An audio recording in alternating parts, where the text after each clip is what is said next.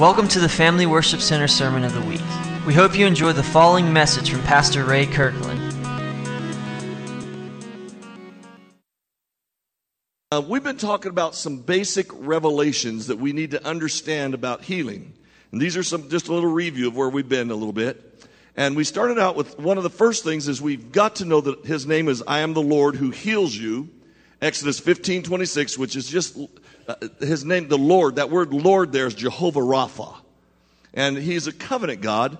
Part of his covenant is that you, you, as you serve and love him, he'll bless and heal you and protect you. And, and, and he wants you to know him as a God who heals. We talked quite a bit about that. Then we went on to talk about God who promised us that we would always be able to recognize the Messiah by the anointing in his life. And so when Jesus came, he started casting out devils, healing the sick, the blind saw, the lame walked, and they were able to identify him because of the miraculous. And that's, it doesn't say it stopped with Jesus. That, that continues. So people recognize the Lord when the miraculous starts to happen.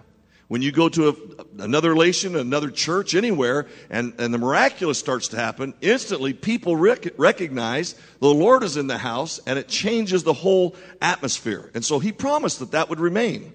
That that's something that we would always be able to do is recognize him because of the anointing, the power, the glory of God touching in a church or in a people. Then we went on to talk about that we've all been commissioned by Jesus to heal. Look at your neighbor, say, that includes you. Everybody in here has been commissioned to heal.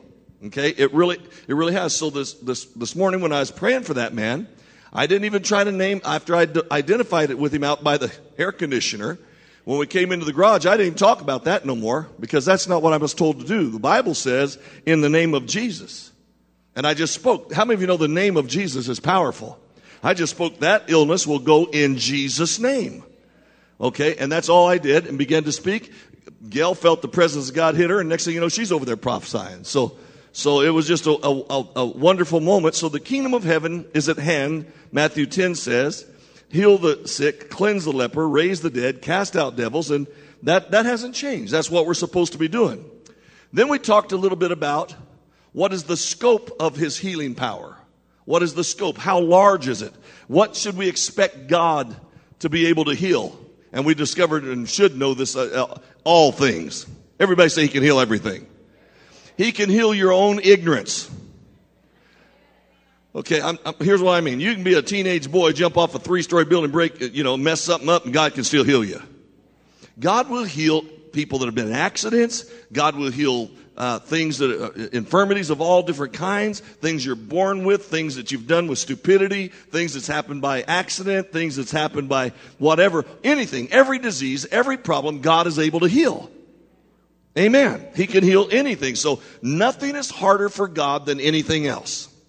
It's not like it takes his power, takes his energy, or drains him down or something. It's not like that. God is able to heal any and all things. So one of the things that, that I wanted to say to us is when you've been raised in the Bible Belt and when you've been around Pentecost and church all your life, what you, if you're not careful, you begin to be an experience driven person.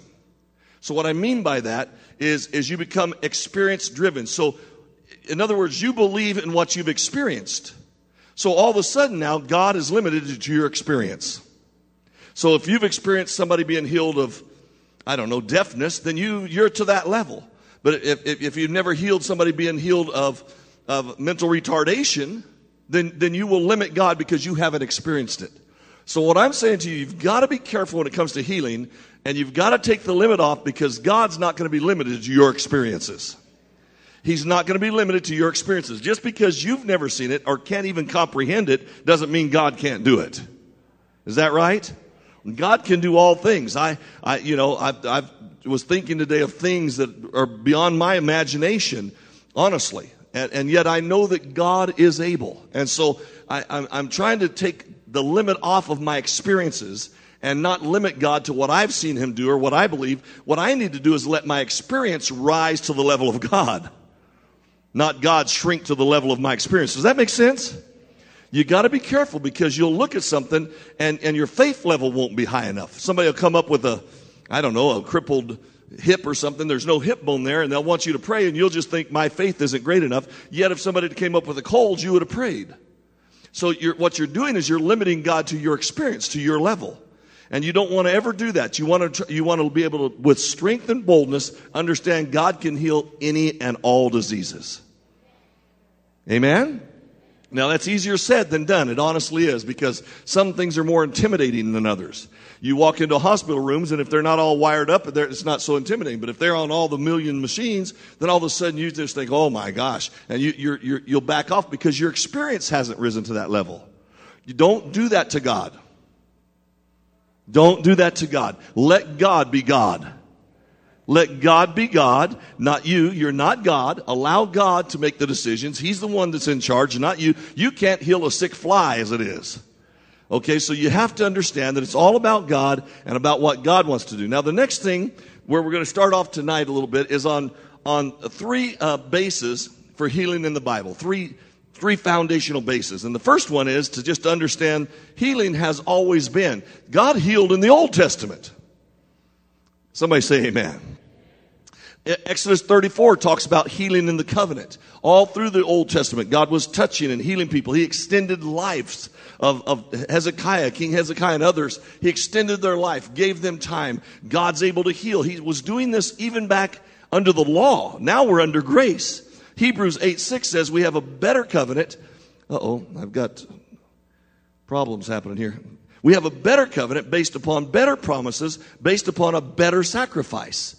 And so we have even better than they had. And yet God healed then, touched then, blessed then, and He's still doing it today. Amen. Amen. So you, first of all, just understand it has never been something that God hasn't done. He's done it since way back in time and all the way through. Now, number two, Healing is in the atonement. It is in the shedding of his blood. It is in the stripe that was laid upon his back. I, I liked what Michael Brown, have you guys ever heard of my, a guy named Michael Brown? Okay, Michael Brown has a great teaching and it, on healing, and, and I was reading some of his stuff, and I was interested to find out that he teaches the word stripes. By his stripes, we are healed. I've, I've even preached the 39 stripes, the 39 major diseases all that. But he, he argues the point that that is incorrect. That there was no stripes, that that's, that word was not actually used. The concept of 39 stripes is beautiful, it's wonderful. But he says that, that that's not correct, that that's not the right Hebrew word. He says that the word literally is by his wound. He says that his body was so beaten that he was just one big wound.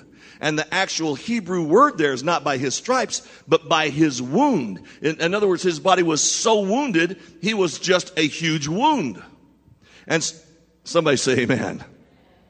And so it was, it was that through that, that wound that God healed and God touched. And, and, and, and so the, the next thing we understand, need to understand is his blood was shed for all people everywhere. Sinners, saints, Fat people, skinny people, good looking people, ugly people. God's blood was shed for everybody, friend. It, it, it's not, it's not like he is, uh, has any kind of prejudice. He's not, I don't care if you think the person's the world's worst person, world's worst criminal, the most heinous, uh, sinful man or woman you've ever known. God will still heal them because God loves them. God cares. So healing is for all, for everybody. And it, it's, it's his stripe. He was a wound for that. And the third thing, healing is in the kingdom. The Bible says in Mark 1:15, the kingdom of God is at hand. In Luke 17:21, it says the kingdom of God is within you.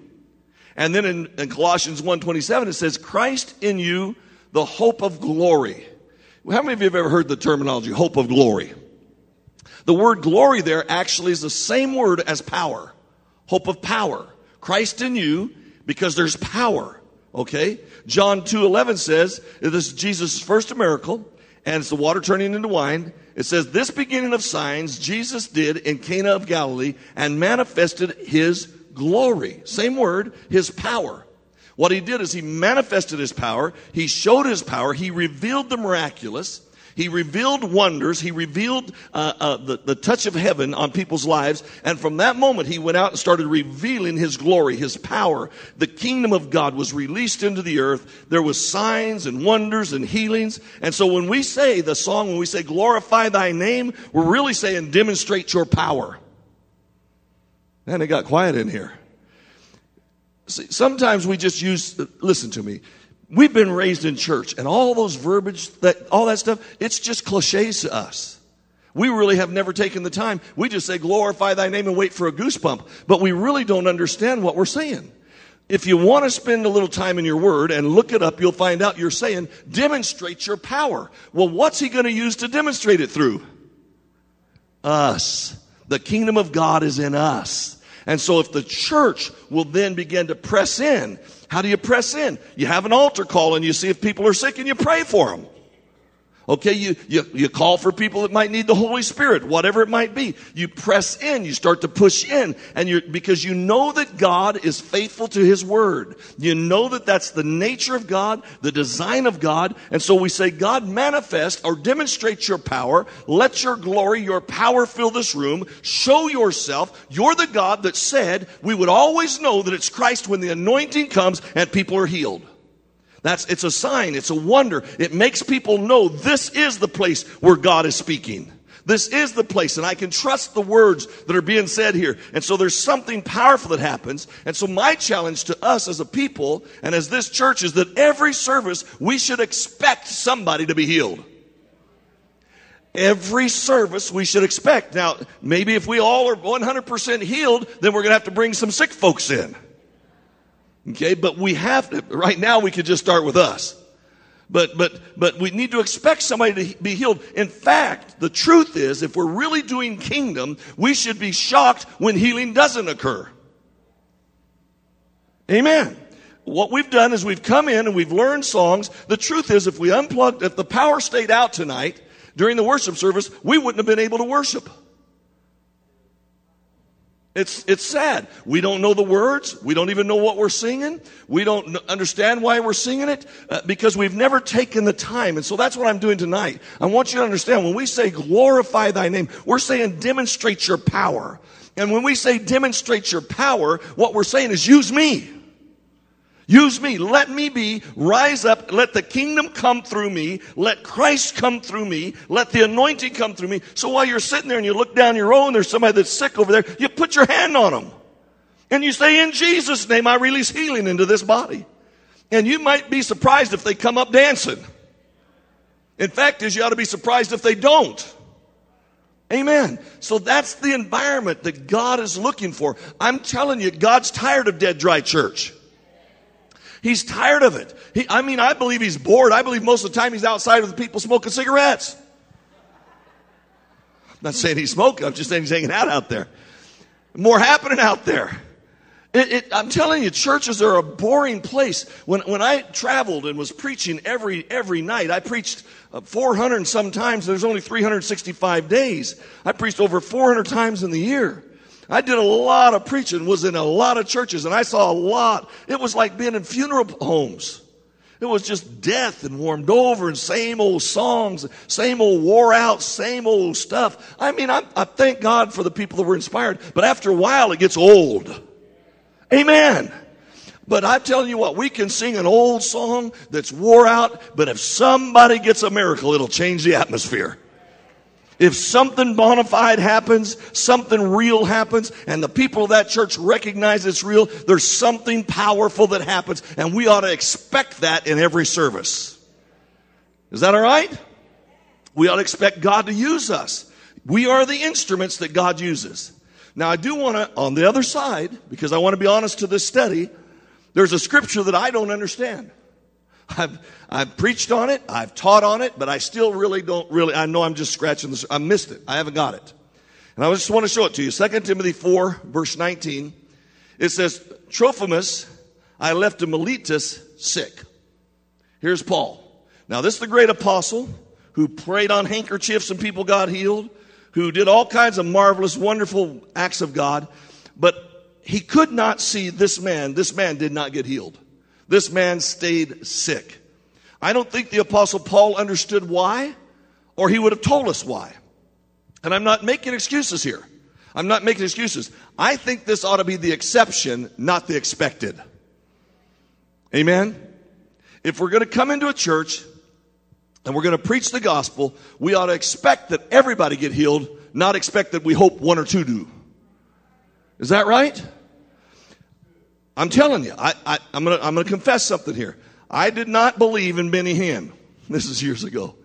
So I went to the Anaheim Convention Center. The place was packed out and I couldn't get in.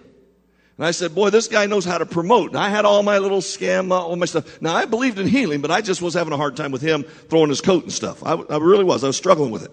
So as I'm driving away, I look up at the side of this huge uh, building and there's a stairwell and the little door up there opens and it's my friend Eddie.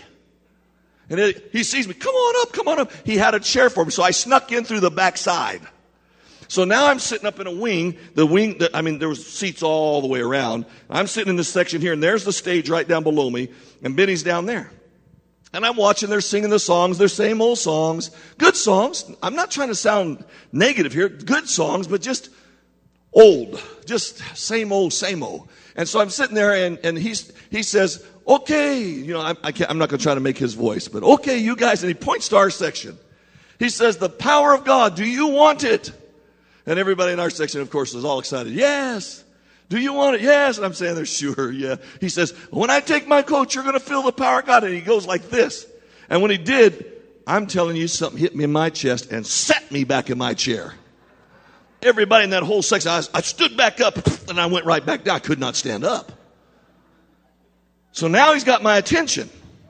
I mean, I really, it, it shook me because I was not wanting to be falling down.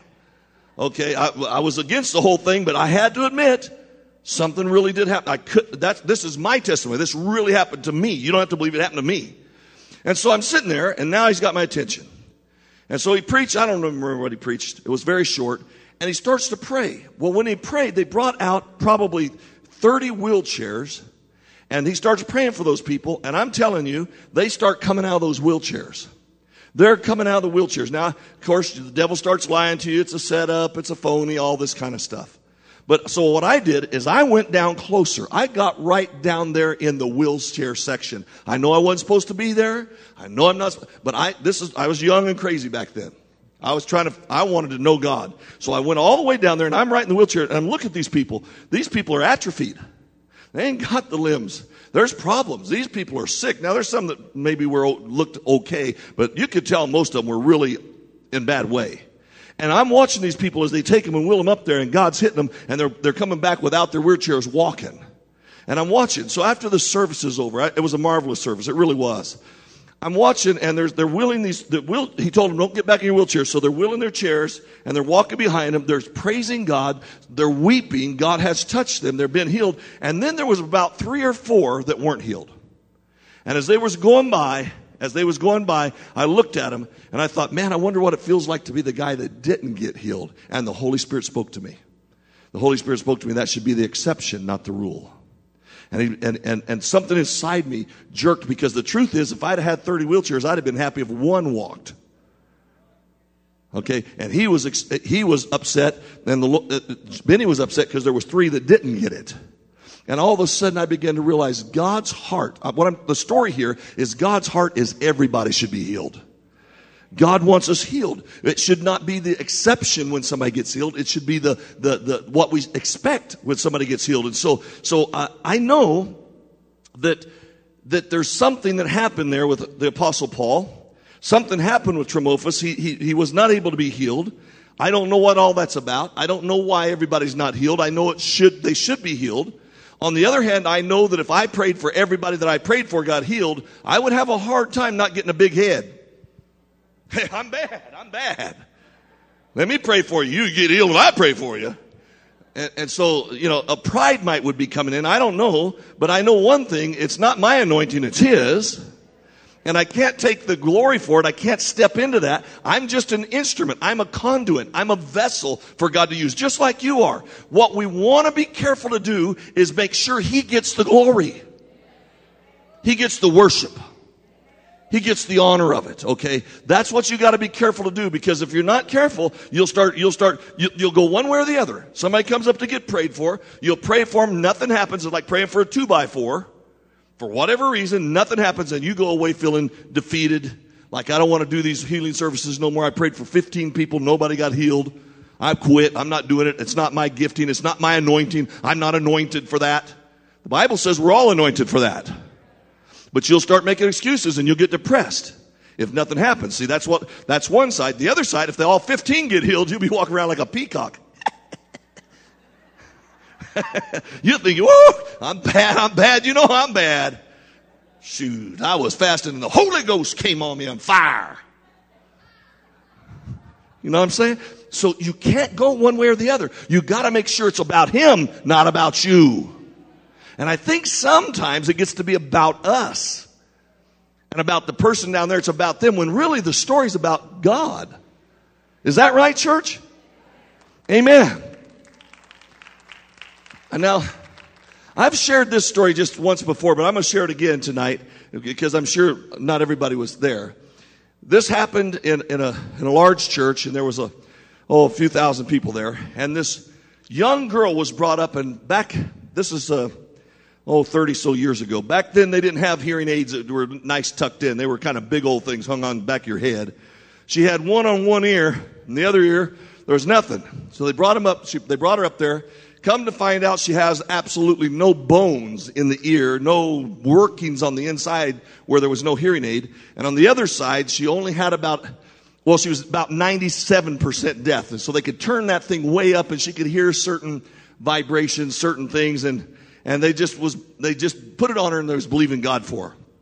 So it was a supernatural explosion weekend. That's what we had titled it. And we had been down at the beach and we had had over 6,000 people down there and we'd pulled them into the church for that weekend and the power of God was moving and, and so that, that girl was brought up. And when she came up, the presence of the Lord, you could feel him demonstrate his power. When you prayed for that girl, immediately everybody in that room saw the countenance change. Everybody saw what happened and she was dramatically healed. Now here's the crazy part. She could hear out of the ear with no bones as good as she could hear out of the ear with bones. I know I don't understand all that. I can't explain all that to you. All I can tell you, we plugged the good ear and she could hear out of the bad ear the ear with no workings. She could hear. And I'm telling you, she could hear long distances. It was amazing because that ear had no auditory, uh, uh, auditory nerves or nothing else in there. There wasn't even a hole for the canal. And yet somehow, and it wasn't like you could plug one ear and still hear. She was, she was hearing.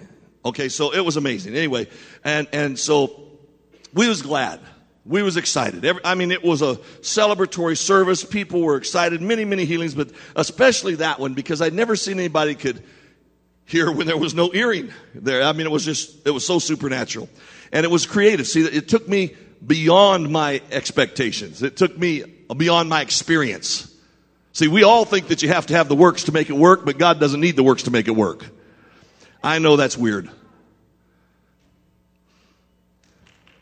I'm gonna, I'm gonna bring a guy, I'm gonna, I'm gonna bring a guy here and, and, share a testimony with you. This guy can take his eyeball out, it's a, it's a glass eye, and set it over there and walk out and read your uh, driver's license with that glass eye.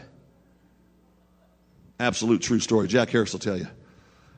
Freak you out, man. I'm, I don't, I know I'm messing with you, but I've seen this stuff. It was just unbelievable. So anyway, this was one of those miracles to me. I mean, she had no ear. And so we're in the office after church. Here's the story. We're in the office and we're talking about it. I mean, it was, I'm blown away. I'm really blown away. It's like the glass eye thing. I'm just blown away. It just doesn't, it's not computing in the peanut brain up here. I'm like that chipmunk. And so all of a sudden the door, somebody knocks on the door and it's the, the church is over and it's the father. Now the father of the girl is a pastor. He's a pastor. I know him. And he says, I'm very frustrated my daughter cannot hear. You guys remember him telling this story? I, I haven't told it here. I, she can't hear again. I said, she can't hear? Well, we tested her in front of everybody. He said, I know. He said, but I'm telling you, she's just stone deaf. And she, he's got the hearing thing back on her ear. I said, well, first of all, take that off and don't put it back on. Let's pray again. So we prayed for her, and immediately you could see her. Whoa! You, she, she could hear. She got all excited, got all thrilled as she could hear. Said, wow, that's awesome, man. I, wow, what's God doing? So we all kind of hugged and loved on one another just for a few moments. It was getting late. The church service had gone to almost midnight. And so out they go down the hallway.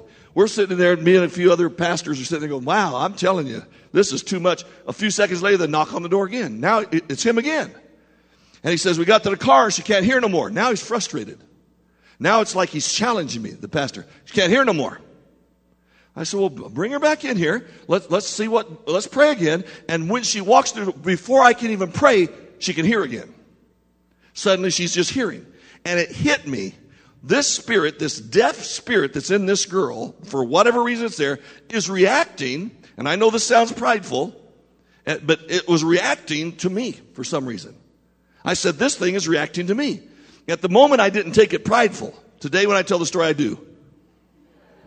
but at that day, I really wasn't. I was just stunned. I, am real, I'm really trying to figure it out.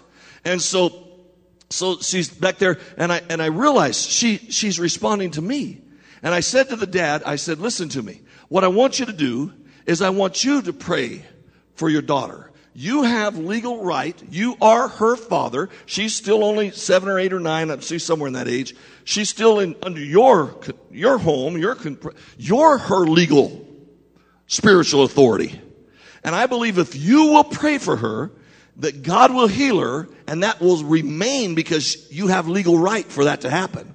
Does that make sense to everybody? I don't have legal right over another man's child, not even spiritually, but that parent, the parents have that right. And so, so I asked him to and suddenly this pastor looked at me and refused. And I said, look, it's, I said, listen, it's not about, I, he refused because he was afraid. He didn't think it'd work. And I said, listen to me. It will work. Pray. God's healing her. You've seen the miracle. God will do this again. And now he's so defensive, he starts to cuss me. He curses me. Now, today, I'm not proud about this, but he's no longer in ministry, and the girl is still deaf. Okay, this, and I know this family. This family's from, from San Diego. They're still there. And it's a sad story because honestly, if dad would have rose up and believed what I'm teaching you tonight, dad's daughter could be healed today. I don't know how long it would have taken her to grow in to have enough dominion to maintain her healing.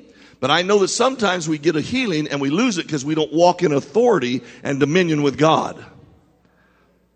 Is that right? So there's something spiritual that, that's not all things are infirmities. Some things are spiritual. They're, they're curses that pass through family lineages. I can't explain all that. Don't want to even try. I just know that the Bible says it can go down sometimes to 10 generations if it's a bastard child. And so uh, it usually goes three and four generations. So that means it's something that happened with my great, great, great, great granddad who I don't even know. And so something back there, maybe he cut a pact with a witch. Who knows what's going on back there? But, but now it's affecting in the children. It's affecting in the lineage. And, and it'll take an authority to drive that out. And I didn't have the authority once she was out of my, my church. Once they stepped out of the building where I was at, I did have right as the pastor in that place, but I didn't have right outside. You hearing what I'm saying? It's just like the pigs. They didn't want to leave the Gadarene. They didn't want to go out of that area because, because they had an authority there. And that's why he sent them out. So, so it's very important that we understand every, every area, every city, every uh, locale, every region is home to certain principalities, certain powers, and certain spiritual rulers. We just did an exercise in our staff meeting yesterday, and we listed, um, what was it, eight or nine uh, in a pie chart, what we feel are the actual spirits that dominate this region. And then we, we're, we're making strategy uh, plans how to attack those and infiltrate those areas. Amen. You, see, it's, it's one thing, if you don't ever do that, then if your church closes its doors, nobody will miss you. Right? You've made no real impact. But you start changing the, the culture and the atmosphere of a region when you drive out the spirits of it and then all of a sudden you're not there, they'll know you're not there. So there's something that needs to happen in that arena. And, and there are spirits that work to keep people in bondage. And I'm just telling you that something about that little girl, that spirit had a right to be there. I don't under, I don't even know how that was the father never gave us a chance to talk or figure that out or work with him in that. He just became upset because he felt intimidated and instead of becoming prideful, he went the other way and became very defensive. So here's the thing. You're going to have to pray for people until you can rise in a place of an authority. Not your authority, his authority. where you can actually speak on his behalf, realizing that the healing is not about you getting them healed or even them getting healed. It's about them coming into contact with a loving God. That's what it's about. God is trying to say to them, you matter to me. I love you. I care. I saw your infirmity and I healed you. It's not about the infirmity. It's about God's love to the person. So if you're not careful, you get in the middle of it and get prideful and all these things. And that's what these evil spirits want to do. You're going to have to learn to pray for people. They are, and they aren't going to get healed. As you get better at it, just like anything else, as you get more and more in tune with what God is doing, when you spend more time and you realize God is just taking this person and connecting them to Him, and you get yourself out of it and you connect God to that person and you start to learn to do that better. The more you do that, pretty soon you're going to start to see it and you're going to, we should, that should be the rule that they get healed, not that they don't get healed. Am I all right? You guys listening tonight? It's a real challenge because we have egos, we have pride, and we also get discouraged real easy. Most churches will not put themselves on the line for a miracle because if it doesn't happen, you look what? Dumb. And they're so worried about how they look the person never gets healed. We got to quit worrying about how we look. We got to keep, keep, what we need to concern ourselves with is how does he look? Amen. We have to give him a place to operate. The Lord wants to move in his church. He wants to move in his people. The kingdom of God is in you. He wants to move through you and in you, and we've got to give him that right. Now, usually I have a, a clock on that back wall, so if I go long, somebody wave me down. Okay? So, so every region, let's, let's shift gears a little bit. Every region, when you go into it and you're going to minister healing, like we're, we're going to go to Africa, the spiritual arena in Africa is completely different than the spiritual arena in Beckley. When we get there, there's going to be, there's going to be spirits there working to hold those people that are in its reign or in its region in bondage. We are intruding that environment. Our job is then to make Jesus famous in that environment. Okay, ours, and not to make us famous. We need to, we need to decrease so that he can increase. That's what John the Baptist had to understand. Okay, it's not about us. It's about God. It's about His people. It's about showing them. And so that enemy, if we're good at that, if we're able to position ourselves, that that brings fear to the devil. Because usually he can beat you in your own pride or he can beat you in your own discouragement. But if you're not going to play that game, now he's got another problem. If you start introducing the love of the Father into a house, those, those spirits are in trouble. Amen. And so that's your job. You, have got to understand that those things are happening. So, so, so let me give you some example. Probably the two strongest spirits that war against what we're talking about here, healing and a revival hub type of ministry, uh, is probably Jezebel and religion. Those are probably the two strongest. Now there's there's several others. There's many others, but I, I so so what God I bless you in Jesus name. What God will do is He will then when he when there's a religious spirit in an area, or there's a Jezebel spirit in an area, God will usually again I'm not putting him in a box, but I've noticed throughout Scripture, throughout His Word, and throughout the little experience I've had, especially in His Word though, He will raise up strategic voices or mantles, people with an anointing for specific areas, and he'll send them in. Those people then, their job is not to go in and, and establish themselves. Their job is to go in and establish truth. That's their job. We're going in to establish truth. We're going in to establish blessing. We're going in to establish that the Father is good. He loves you and His mercy endures forever. We're going in to establish that. So now there's a, when we go in with that spirit on us, suddenly God can anoint that. If we go in all about us and one, we're going to do it our way and we're going to teach you, we're going to show you idiots how to do it the right way. That's what, listen, that's what we've done all over the world. We've gone into places and, and we've made them into Western Christians. It's horrible. I told you, I went into uh, Mogadishu, I was, uh, uh, um, Mozambique. And, and when I went into that country, I was one of the first white people there for 80 years after the Moravians were there. The Moravian missionaries had been there before me. And then Civil War broke out and they'd left. All, all white people had gone. When I got there, everybody was dressed from the waist up, but nothing from the waist down. Because I don't know what was going on. I know this sounds a little crude, but maybe those missionaries just didn't, were embarrassed of women's breast. So the first thing they did is covered their breast. They were teaching them to get dressed because they were teaching them Western theology. You're not following, are you? In other words, this is the way we do church. You have to do it this way if you want to be holy. We placed holiness on something that it never wasn't even a part of what they were doing. Do you understand what I'm saying? I, I, I went to Nakuru, and, and uh, this is one of my favorite stories of all time. And, and there was a beautiful, tall, wonderful man. His name was Wilson, of all things.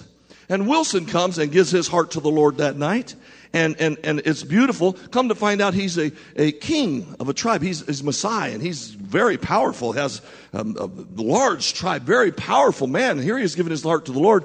And I'm not sure, sure about his wife. He went back to his seat. Next thing I know, here comes a, a beautiful woman and some, some young men and, and a young girl. And they all get saved. Now, I don't know if he told them they had to or what, but they all give their hearts to the Lord. And so afterwards, he introduces me to his wife and his, his eight children. I said, Wow, Wilson, what a beautiful family. What a beautiful family. Well, the next night he comes in with a whole bunch more. And the next night, a whole bunch more. Long story short, by the end of a few nights, he had introduced me to all eight of his wives and 64 of his children. Now, Western theology says you got to pick one. Which wife do I tell him to pick? Because the other seven are going to get put out in the streets their children are not going to be fed, not going to have anything. They're going to be destitute. Those women will have no way of making a living. Which one do I tell him to pick? Which one would you think God would want me to tell him? The first one. So see, see, there we go. We're gonna we're gonna put on our stuff on somebody rather than just the love of the Father. So I just grabbed them all. I said, group hug. I can't sort that out. I'm not even called to sort that out. I'm called to let them know about Jesus. Right? I come back a few years later and Wilson's still in the church and the church is now about 5,000 people. Wilson's a happy man. He's in the church and he's going to teach a men's lesson that day. I said, wow, Wilson, what are you going to teach on? I'm going to tell the men they can have two wives. That's what he's going to teach. I said, well, wh- why are you teaching this? He goes, because the wives fight. He says it's very difficult when you have more than two wives. If he's very wealthy, he can have three. That's what he told me. But listen to his heart. It wasn't about the wives. It was about the health of the family. He was concerned that the families of the tribe were being healthy, that they were developing. His heart was different. How many of you know his heart was more pure than mine? Mine wants to put my theology on him, what I think is right, the way I interpret things, and yet, yet God was beautifully moving, and, and now there's a, three or four thousand people in this place because of this man, because he's reaching out and sharing the love of God to their lives. Which do you think is more important? I see it messes with your theology, doesn't it? And yet God loved all, how many of you know God loved every one of them? How many of you know God started healing them and touching them and ministering to them and touching their lives? So, so this is what I'm trying to show you. You've got to be careful that when you go into an area, you don't start putting your religion and getting so mad at them because they don't do it your way that your Jezebel comes out. Because you're going to control them, bless God. This is the way you do it. If you're going to really serve Jesus, this is what you got to do. You got to sing three songs, two slow songs, and take an offering. it's the way it's done, and everybody knows it. right? Something weird gets inside of us. And so I want you to think about it. It, what do you think if you was the devil and there was a church that had year after year, there's a believer, a good person, a good man, good woman sitting in that church believing God, and year after year, they never do pray for anybody. I could talk about my own family. They're all good people. They've all loved God, but I bet they haven't led three people to the Lord in their entire lives. I bet they haven't prayed for two people for healing and where they put their hand on them and said, I, with faith, say, I believe. They just, oh God, please, if it's your will, that's what they'll pray if it's your will. It's, of course it's his will. But that we'll pray this weak little wimpy prayers. And, and this is my own family. I love my family. But what kind of a threat do you think that is to the devil? The devil loves those kind of churches. Amen. That's, that's not the, we want a revival center. We want a revival hub where the devil's afraid you might actually put your hand on somebody's head out in the foyer, in the hallway, in the bathroom, and in Jesus' name, somebody get touched. It might freak them out to get people filled with the Holy Spirit before they even get in the doors. Somebody say amen. So the devil fights that proclamation of truth. He fights against the, the flow. He fights against the power and the anointing. And, and, and Jezebel wants to silence the vo- voices. You don't have a right to speak here. You don't, you can't say nothing. And, and that, that spirit wants to run everybody out of the territory that would maybe have a voice that would speak. So what did Jezebel, see, see, what did Elijah have to do? He had to cut the heads off of all of her, her prophets. He's stopping the voice because her voice was going everywhere and shutting down the voice of God in the community. Are you, there's, I bless you in Jesus' name. You got to understand what's happening, folks. We, we, we, we have just been silenced and, and there's certain people that have a voice. And so the, these, these spirits have to be confronted. And the, the, the, the spirits have a, a territory and they hold it. Let me, let, let me give you some cities to help you understand what I'm talking about. How many of you know Las Vegas has a different spirit than Beckley? What spirit do you think dominates in Las Vegas? Gambling, lust, okay? That dominant spirits. How about San Francisco? You think San Francisco is anything like Las Vegas? Could you tell the difference between San Francisco and Beckley? Maybe you've never been to San Francisco. Now, I can take you to different cities, and, and they all have a spirit on them. The uh, first time I ever went to New York City, they took me down there, and they was going to do street preaching, and the guy said, "Oh, I forgot something. I'll, I'll be right back." Left me on the corner. I'm standing in New York City, and I mean, fear gripped me. I said, "This city's got a spirit of fear in it." Intimidation. It intimidates you. So I had to rise up. So every city has a spirit. Now those influences are, are there and they impact the way the people of that city think. Okay? So if you talk to people in Las Vegas about certain things, they don't see it one way. Like, like, you go to Amsterdam and you can sit in the bars and you can order hash and marijuana and anything right and smoke it right there in the bar. They have no problem. You can walk down the red light district. You're not supposed to be doing that. But you can walk down the red light district and there's big windows on both sides and you can look in. The windows are pulled or they're, they're open or they're closed. And if you look in there, there's women in there naked and you, if you like her, then you can go in, they'll close the window shield and you can be in there with her. Did you know that 95% of those women are married? Those are housewives. They, see you later, honey, I'm going to work. Have a great day.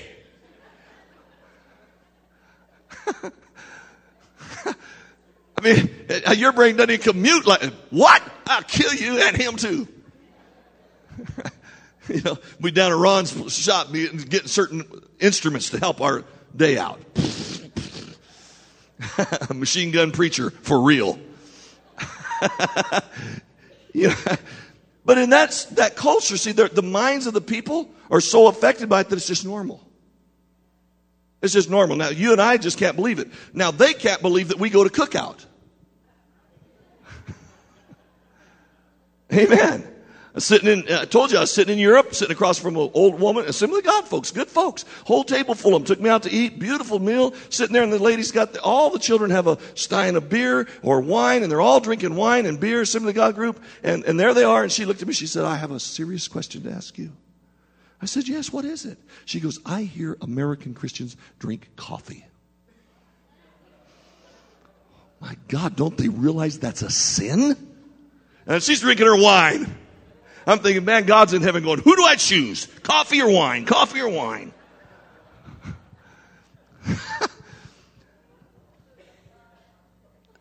so the spirits are taking control of certain areas. And what they're doing is they're, they're, they're mantling people with all kinds of stuff to where they can't find truth. They can't find truth. They don't feel the love of a father. They feel the rules of a religion. Okay, that's what they're feeling. They're not feeling the love of the Father. So, so what the apostolic gift and, and, and what we're supposed to do is, is go into an area and confront those powers, confront that territory, and it usually has fallout. It means that things don't look good in the beginning. It looks like you're losing. But the truth is you gotta win that battle or you'll never win any others. That battle is the most important battle of all because otherwise the churches are so divided. You got half the people doing this, half the people doing that. There's no unity and no strength in the house. So somewhere something's got to give. Is that right? So, so that's what happens. And so when we step into an area that there's not been a church or it's a weak church, you realize that you're going to bring confrontation. I bless you in Jesus' name. You want to bring that confrontation with love.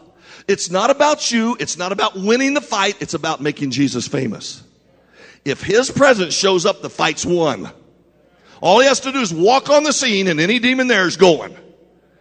Okay, so uh, your job is to establish a truth, to establish this thing, to light a fire, to make the light of Christ manifest there, to let the people of that place see there, and to declare the truth of who He is. He is a good, good Father.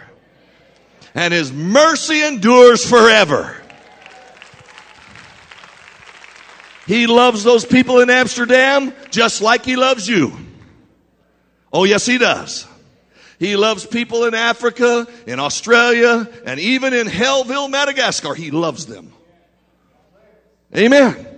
God cares about them. I was in Madagascar watching them hold, they go down in the, in the graves they take, they're dead, they wrap them in, in, in, blankets. Not all of them, but there's a group of people that they wrap them, their bodies, and, and so year after year. Well, after a few years, when you bring grandma up out of the hole, every year they go get them. They bring them out, they unroll it. It's just a wad of rotting meat. All kinds of lice and termites and whatever all those bugs are. They shake them off of her. They wrap her in a new blanket and then they march her all over town with bands and praise. Look, look at our new house. Look at what's going on. And they, they march the dead all over the streets. Did you know God loves those people as much as he loves you? Amen. Most churches march the dead right in on Sunday morning.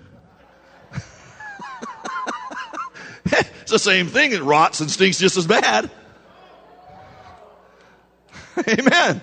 I mean, uh, uh, you know, so so easy to look at them like they're messed up, and we're just as messed up as they are. It's just a different way of dressing up the dead. Just singing different songs. They have a band, we have a band. I'm sorry, I'm not picking on anybody. I'm just saying we got to understand. Is this making sense to folks? There really is a spiritual dynamic. So when you step in, you're going to fight religion, you're going to fight Jezebel, you're going to fight control, all of those things. The fight is not that. The fight is to bring truth to that. To bring Jesus to that place. If you're not careful, all you'll do is, is be kicking rocks and fighting devils and seeing who's the strongest and baddest. And, and you'll, it's just like little gangsters fighting all over town. Well, that's not the answer. The answer is to get something higher and establish new rule in a territory. Right? And so you got you, you can't get caught up in all those silly skirmishes. You got to deal with it, but you got to have a stronger anointing. So, so we have to, the Bible says in Ephesians 6, I won't read the whole thing to you, but you know the story. We're supposed to put on our armor.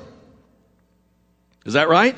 Put on the breastplate, put on the, put on the armor, put all that stuff on because we're going, we're going to have to walk into what God is doing. So let me say this. Let me say this. There's an emerging move of God, I believe, that's happening that's really, really does have part of the mantle of David setting upon it. And it's, it really is going to require worship. Worship is not necessarily singing songs. It's not a worship team. A worship is something that comes up out of your spirit. It's something where, where you, you have an understanding of the love of your father. Where something is coming out of you and, and, there's an anointing that comes on you that gives the words that you're saying meaning. Is that right? Demonstrate your power. You're a God of mercy, of love. You have been good to me when I should have been in hell. I wasn't. You, you're, you're, the word mercy means something to you now because you should have been down and God paid the price for you. And so you sing the songs and the words are real and, and, and, and all of a sudden as, the, as they become real, they become arrows of deliverance. They become powerful. They become truth. They start to release a vision inside of you, a heart inside of you, a yoke destroying power. Are you following? So if, I, if I'm just in here singing song, uh, there is power, power, wonder working power in the blood. The, look, Ron ain't clapping. Ron ain't clapping. I'm not really worshiping, right? Now I could be singing that song, same song, and be in the presence of the Lord. I'm not mocking the song, I'm mocking me. It's how I'm connecting, it's how I'm moving into it. So the religious spirit of a house and all the dead people in the house will stop me from connecting. If I get past that, the devil gets nervous. And so now the devil will come against me with religious voices, false fire, and controlling powers. That's the three attacks that he's going to come against you with. Number one, religious voice. Religious voices will come and say, wait a minute here. That's not how we do stuff around here. That's not who we are. We've been this way since 1886. you know, and they'll go back for their tradition. They'll go back for comfort. They do not really want the fruit of a new move of God. They would rather remain in the old. And so that voice will begin to rise. That voice will begin to rise. We have been doing this for 15 years here. We have touched a million people. You know, whatever. Th- those, those voices will start to rise. They'll start to come out. They're religious voices fighting for their territory. Amen. The truth is, if the horse is dead, dismount. Amen. There are things that change in churches. If you're still singing the same old songs, it, something needs to come alive. I was with a guy the other day. He told me, he says, I, I had to fill in for my, my pastor. I said, really? He said, I preached for three months. I said, wow, did you enjoy it? He goes, you know, we only preach five sermons. He says, it's the same five sermons. We just change them around. It's only five things. I said, five things. That's our, that's our tradition. That's what we do. We have five things we preach on, and those are the only five things we preach on, and we just change the way we preach them. How many of you know that gets old? I mean, I mean, about 300, 300 times of hearing the same thing over and over, it gets old. I don't care which way you handle it. I mean, there's only a certain amount of ways you can say that. And so that gets old. We have to learn that it's a, it's a growing, that God is creative. God is always fresh. God is moving. And so, so these voices though, they want to kill that creativity. And when you kill the creativity, what have you killed? The supernatural. Because you've made God then have to come down to your experience. Instead of you rising to who God is, God has to come to your experience level. This is the way we've done it. This is what works. We've already tried that. This is the way. And so now we're all stuck at a level. When you get stuck long enough, what happens? Huh? Okay, if you, if you got a rock and you take a drip of water and you start dripping, how many of you know pretty soon that rock will give way to that drip of water? It will penetrate the rock. That is the word devil, diablo, penetrator. He penetrates. So if you stay put long enough, he'll penetrate you. He'll just keep, year after year, he'll just keep coming till he finally penetrates you. That's why you were called to be lively stones. Can't get a drip on me, baby. I'm just trying to help you. And so you got to be able to you got to be able to shift. You got to be able to move, or else the devil's going to penetrate. He's going to he's going to come in. He's going to hit you. And so religious voices want to stabilize, hold, make it comfortable. We don't want anything weird to happen. We'll lose people, and so they lock it down, and pretty soon you're penetrated. Are you guys all right? What time is it? I don't know what time it is. Woo! We're out of time. We was just getting to the good one too. Let me read the scripture. Woe to you. I always hate those words. Woe to you. Woe to you, scribes and Pharisees, hypocrites, for you're all whitewashed tombs, which indeed appear beautiful outwardly, but inside you're full of dead men's bones and all kinds of uncleanness. That's what he says about people that want to have tradition, that want to lock it down. You're a bunch of old dead bones. I just preached about those guys a few minutes ago. Amen. Is that right? You got to be careful. Now, the next one, next week, will I don't, I don't know. Let me just say, will you give me five minutes? I know I'm, I, don't want anybody in the nursery to get mad at me. False fire. False fire is the next thing that will come against you. Uh, it's an attempt to pollute the purity of the move of God. Okay? So this spirit, what it does is it comes in and it tries to bring wrong spiritual attention or influence. So false fire wants to take the authority of the house and move it for its own influence. Let me read you the scripture, Leviticus 10. Then Nadab and Abihu, the sons of Aaron, each took his censer and put fire in it, put incense in it, and offered profane fire. It wasn't real fire, it was profane. It was wrong. They were doing it for a show before the Lord, which had not, he had not commanded them. So fire went out from the Lord and devoured them. Boy, that's a church service. And they died before the Lord, crispy critters. And Moses said to Aaron, This is what the Lord spoke, saying, By those who come near me, I must be regarded as holy. And before all the people, I must be glorified. I must be allowed to demonstrate my power. That's what the word glorified means. I'm going to demonstrate my power. So Aaron said, Nothing. He shut up. He held his peace up. See what happened to Nadab? I ain't saying nothing. How many of you know Aaron's wise, wise, wise? Profane spirits will come in, and what they're doing is they want to, like I said, if I'm not careful, I'm talking, I'm being human here, I'm being real. I pray for 15 people with diverse, horrible diseases, and they all get healed. I'm going to all of a sudden start to take the, ooh, I'm bad, you know, I'm bad. And all of a sudden, now I'm going to start having profane fire. I'm going to start drawing attention to me instead of attention to him. It's okay to bring the attention to me, but as it comes to me, I keep going that way. I bring it around and I go that way. Following? If not, I'll start having profane fire, and next thing you know, Brother Ray will be crispy. Controlling powers. Now, that's the third one. Jezebel's a seducing spirit that tries to lead God's men into immorality and into all these type of things. So it's a witchcraft religious spirit that wants to control an area to cut off revival. Now, the key to victory in all of this is sticking to the vision of transformation. God wants to partner with you in transformation. He wants you to, to bring His presence, demonstrate His power. You're the steward. You're the manager of that. You have, you have the right to manage the freedom, the power that God gives you, and to bring the healing, to bring the deliverance, to, to raise the dead. He wants you to manage that and, and, and, and, and conduct that, but always remembering that it's not yours, it's His. It's His glory. And so, so you're a radical agent. He wants to partner with you in that. And it's not just so you look cool or the church looks cool. It's so God looks cool. We're partnering in transformation. Are you guys all right? I'm almost done. When you start doing that, then that Jezebel spirit comes and here comes a Saul spirit. Now let me explain that to you real quick. During his reign, Saul, when he first was anointed to be king, was very meek, very passionate, he was a lover of God. But as that old spirit started to come on him, that controlling spirit started to come on him, that Jezebel spirit started to get him, that religious spirit started to get him. False voices were coming. Profane fire was coming. He turned into, by the end of his life, a domineering, oppressive ruler who actively fought against anything that God might be doing that he wasn't involved in. He went to the witch of Endor. He was going to play God. He was going to do it his way. And so, so David comes along and David's exactly the opposite of Saul because David just keeps giving back the identity to God.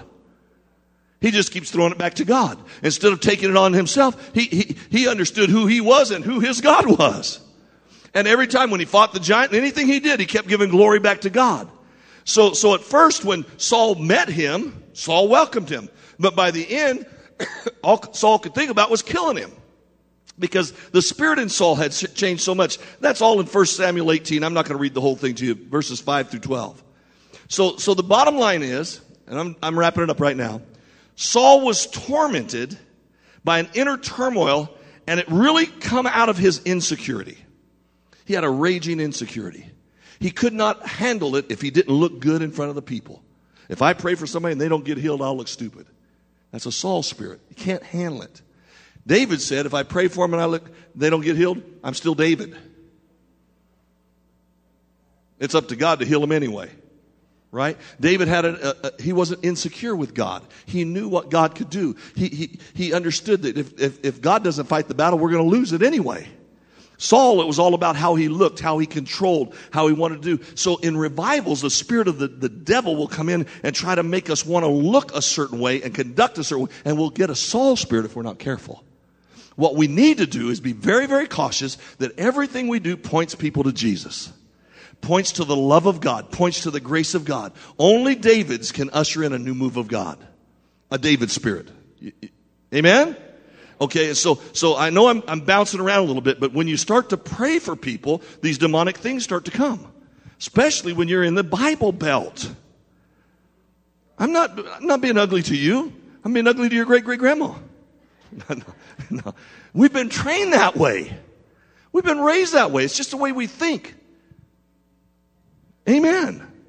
We, are caught up in certain things. I was, uh, I'm just going to say it. I was shocked because I was asking a, a group of 100 young men who are atheists just converted to Christ or coming out of Mormonism just converted to Christ within the last year, asking them questions about worship because I, I want to understand worship. And, and they, their first comment is, that, that if we unplugged the, the, the, the performance, we couldn't sing without it.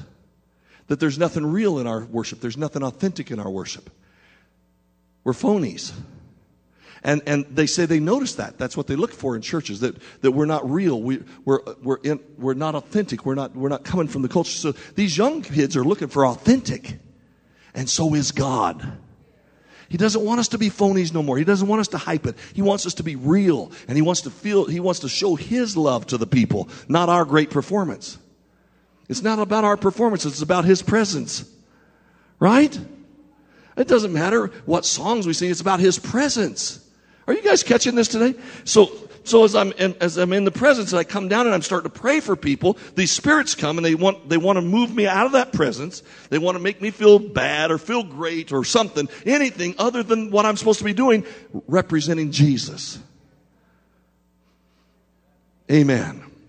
Amen. So when you come to pray for people, you're a representative. All you're doing is a me- you're a messenger. You're just carrying the anointing, the power of God for Him. That's all. He's the one that does the healing. Does that make sense to everybody? I want you to stand real quickly. We, I, have I've overdone my, my welcome.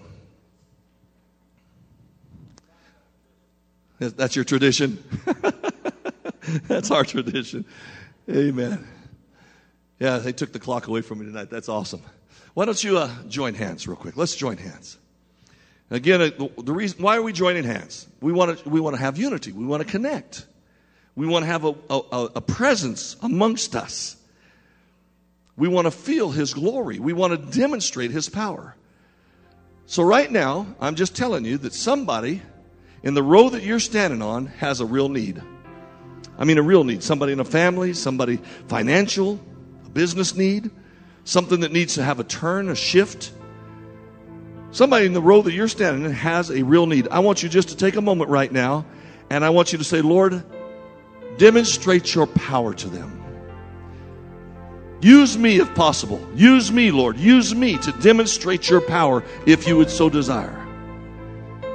Then start looking for those opportunities. Start paying attention to them. John G. Lake went down to Spokane Hospital and just went to room to room and brought everybody out of there healed.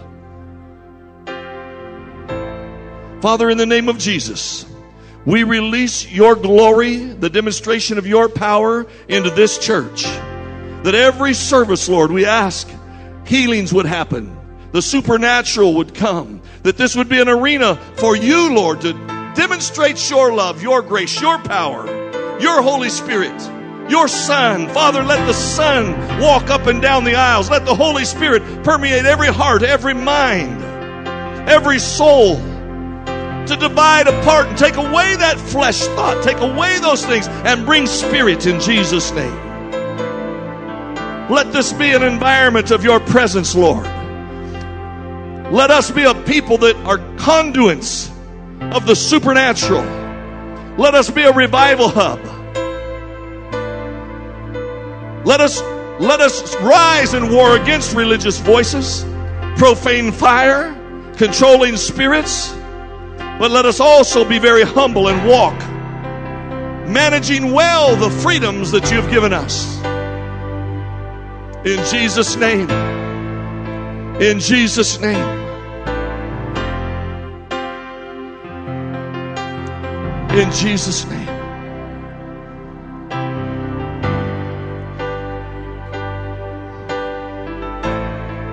Hallelujah, hallelujah, Lord. We bless you, Jesus.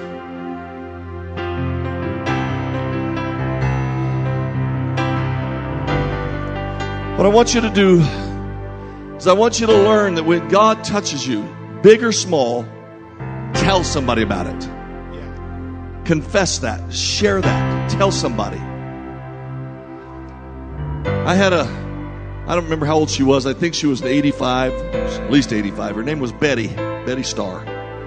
She walked up to the platform after we'd had a healing service, and she was mad.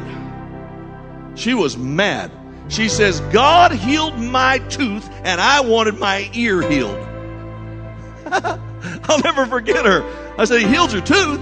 She opened her mouth. I'm telling you, we took pictures of it. I had a friend that was an unbeliever. I'd never seen anything like it. That tooth in the back of her head was like translucent gold. I've never seen anything like it. it wasn't solid gold. It was like you could see through it like a, like an amber stone. And she said it was rotted out.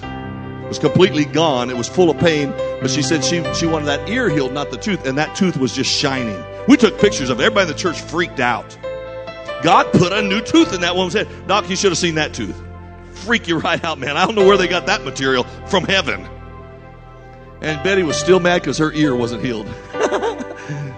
I like grandma. She had spunk. But she came right on the stage to tell us about it. So uh, what I'm saying to you, let us know when when you stand and something touches you. Doesn't have to it could be any kind of thing. It doesn't have to be dynamic to the world. It has to be dynamic to your heart. God touched you. God spoke to my heart. Some of the greatest things God will ever do is a power encounter where He just comes into your heart and changes something on the inside that you couldn't change. Just click and it changes. Now, Father, bless this wonderful people. Bless this church. Help us, Lord, to bless the Englands this, this week. This Friday is the, memorial service for Dr. Boyd is here. Dr. England is here. Lord, let us honor the family, honor this man. And then let us step into this next week with power and dominion in Jesus' name. We hope you've enjoyed this message from Family Worship Center. If our weekly sermons minister to you, consider partnering with us or giving a one-time donation. To give, visit cogfwc.org slash giving. Connect with us for all the latest news on services, events, and more by following us on Twitter and Facebook.